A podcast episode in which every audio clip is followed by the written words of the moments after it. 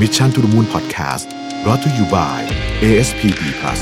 กองทุนตราสารหนี้ระยะสั้น ผลการดำเนินงานอันดับหนึ่ง การันตีด้วย Morning Star 4 ดาวปี 2020 โทร 026721111 หรือ www.assetfund.co.th คำเตือน ผลการดำเนินงานในอดีต ไม่ได้เป็นสิ่งยืนยันถึงผลการดำเนินงานในอนาคต การลงทุนมีความเสี่ยง ผู้ลงทุนโปรดทำความเข้าใจในลักษณะสินค้า เงื่อนไขผลตอบแทนและความเสี่ยงก่อนตัดสินใจลงทุน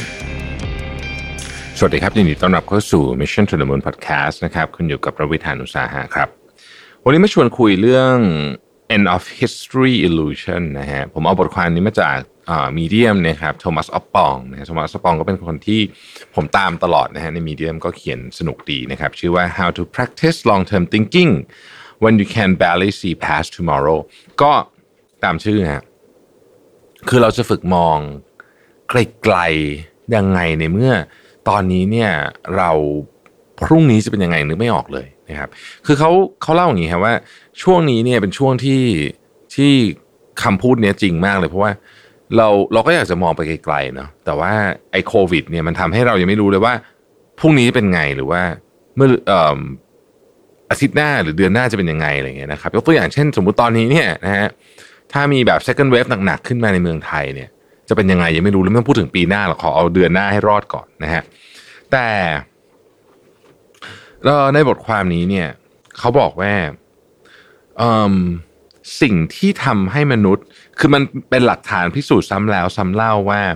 สิ่งที่ทำให้มนุษย์เนี่ยซึ่งอยู่ในสังคมที่มีความซับซ้อนสูงมากนะครับสาเหตุนะฮะยิ่งสังคมซับซ้อนสูงเท่าไหร่และเชื่อมต่อกันเท่าไหร่ คนที่สามารถมองภาพระยะไกลลองเทอมได้มากกว่า ก็จะมีอนาคตที่สำเร็จแล้วก็ยั่งยืนกว่า อันนี้เป็นความจริงจริง ๆ นะครับ มีงานวิจัยชิ้นหนึ่งที่ผมพูดถึงนี่แหละชื่อว่า End of History Illusion เนี่ยซึ่งทำโดยนักจิตวิทยาจาก Harvard นะครับ แล้วก็ National Fund for Scientific Research นะครับ แล้วก็ University of Virginia นะฮะ ร่วมกันททำ paper ขึ้นมาชิ้นหนึ่งเขียนถึงปรากฏการณ์ที่ว่า End of Illusion เนี่ยนะฮะ คือเขา ใน paper ฉบับนี้เขาพูดถึงว่ามนุษย์เราเนี่ยเป็นธรรมดาเลยที่จะมีคือความเข้าใจผิดเกี่ยวกับอนาคตนะฮะเกี่ยวกับอนาคตเขาบอกว่าเวลาเนี่ยมันเป็นของที่เปลี่ยน transform ทุกอย่างตั้งแต่ความชอบ values หรือต่างๆนานาเหล่านี้ ซึ่งเรามองวันนี้เรามองไม่ค่อยออกนะฮะเพราะว่าเราถูกฝึกมาไม่ใช่ถูกฝึกมา มันเป็นธรรมชาติของมนุษย์ที่จะมองอะไรเป็นระยะสั้น เพราะฉะนั้นการฝึกมอง long term long term thinking เนี่ยการคิดระยะไกลเนี่ยเป็นสิ่งของที่ต้องฝึก คือถ้ามันไม่ใช่ธรรมชาติของเรา เราก็ต้องฝึกนะครับเขายกตัวอย่างอย่างวอร์เรนบัฟเฟตต์เนี่ยชัดเจนนะฮะเป็นคนที่มองภาพยาวมาก 10-20 ปีอะไรอย่างเงี้ยนะฮะหรือว่าเจฟฟ์ เบโซสเองก็เคยพูดไว้นะครับบอกว่าสิ่งที่ต้องทำเนี่ยมันมีไทม์ไลน์ประมาณสัก 3 ปีเนี่ยคุณจะแข่งคนเยอะมากเลย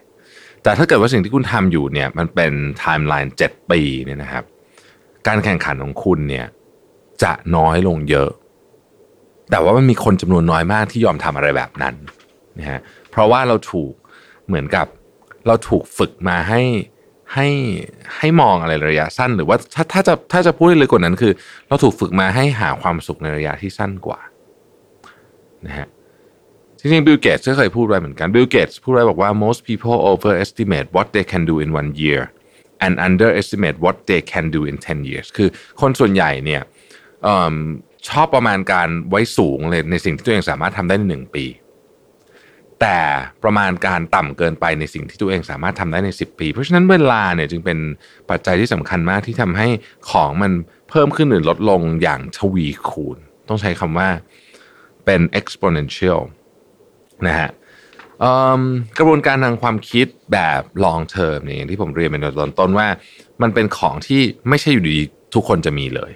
นะฮะแต่ว่ามันเป็นวิธีคิดที่ต้องฝึกมันเป็น skill อะเหมือนกับ skill ทุกอย่างครับ ยิ่งฝึกก็ยิ่งเก่งนะฮะยิ่งฝึกก็ยิ่งเก่ง ทีนี้เวลาเวลาเราทำไมเราถึงไม่ชอบคิดไกลๆเพราะว่าเวลาเรามันนึกไปถึงไกลๆเนี่ยมันมีสิ่งของที่เราควบคุมไม่ได้เยอะเกินไป เราก็เลยพยายามจะไม่นึกถึงมันซะเลย นะครับ ดังนั้นเนี่ยคนจำนวนน้อยมากจึงมีความสามารถในการมองอะไรที่มันไกลไปได้เยอะๆนะครับ แต่ว่าในยุคนี้เนี่ยจริงๆต้องบอกว่าในยุคนี้เนี่ยความสำคัญของการใช้ชีวิตที่มีความสุขนะฮะมีความสุขนี่ไม่ได้หมายความว่าร่ำรวยอย่างเดียว แต่ว่ามีความสุขในทุกมิติ เช่น มีความสัมพันธ์ที่ดีกับคนรอบข้าง หรือแม้แต่กระทั่งมีสุขภาพที่ดีเนี่ยนะครับ จะต้องมาจากความสามารถในการที่จะมองอะไรไกล ๆ ได้นะฮะทีนี้ถ้าเราอยากอยากมองอะไรไกลๆเนี่ยทำไงนะฮะสิ่งที่สำคัญที่สุดก็คือ เราจะต้องมีจุดประสงค์หรือจุดมุ่งหมายที่ชัดเจน อันนี้สำคัญมากนะฮะคือจะต้องมี purpose เนี่ยที่ชัดเจน นี่คือสาเหตุว่าทำไมการลงทุนเพื่อค้นหาไอ้ไอ้หรือคุณจะเรียกว่า passion หรืออะไรก็แล้วแต่ไอไอจุดมุ่งหมายของชีวิตคุณเนี่ย มันจึงเป็นเรื่องที่คุ้มค่ามาก เพราะมันแทบจะเป็นของอย่างเดียวเลยที่ทำให้เราเนี่ยนะครับ สามารถที่จะมองอะไรแบบ long term ได้นะฮะผมยกตัวอย่างแบบตลกๆให้ฟังแล้วกันนะ สมมุติว่า จากวันนี้จนถึง summer ปีหน้าก็อีกเก้าเดือน สิ่งที่คุณอยากทำมากที่สุดเลยคือ อยากจะไปหุ่นดีมากๆ เพื่อถ่ายรูปประชดไอ้แฟนคนที่เพิ่งเลิกกันไปเมื่ออาทิตย์ที่แล้ว สมมตินะฮะสมมตินะ purpose ของคุณเนี่ยนะฮะ คือการไปถ่ายรูปในชุดชุดว่ายน้ำที่แบบแล้วหุ่นดีสุดๆเลยเนี่ยนะที่ริมริมหาดตอนเดือนเมษาปีหน้าถ้าเพอร์เพสของคุณมันแข็งแรงพอนะฮะคุณจะสามารถผ่านคือชีวิตคนเราเนี่ย คนที่พยายามควบคุมอาหารเนี่ยจะรู้นะมันจะมีวันที่ดีก็คือวันที่โอ้ยกินอาหารดีสบายๆไม่ได้รู้สึกว่าต้องใช้ความพยายามอะไร กับวันที่ตบาดแตก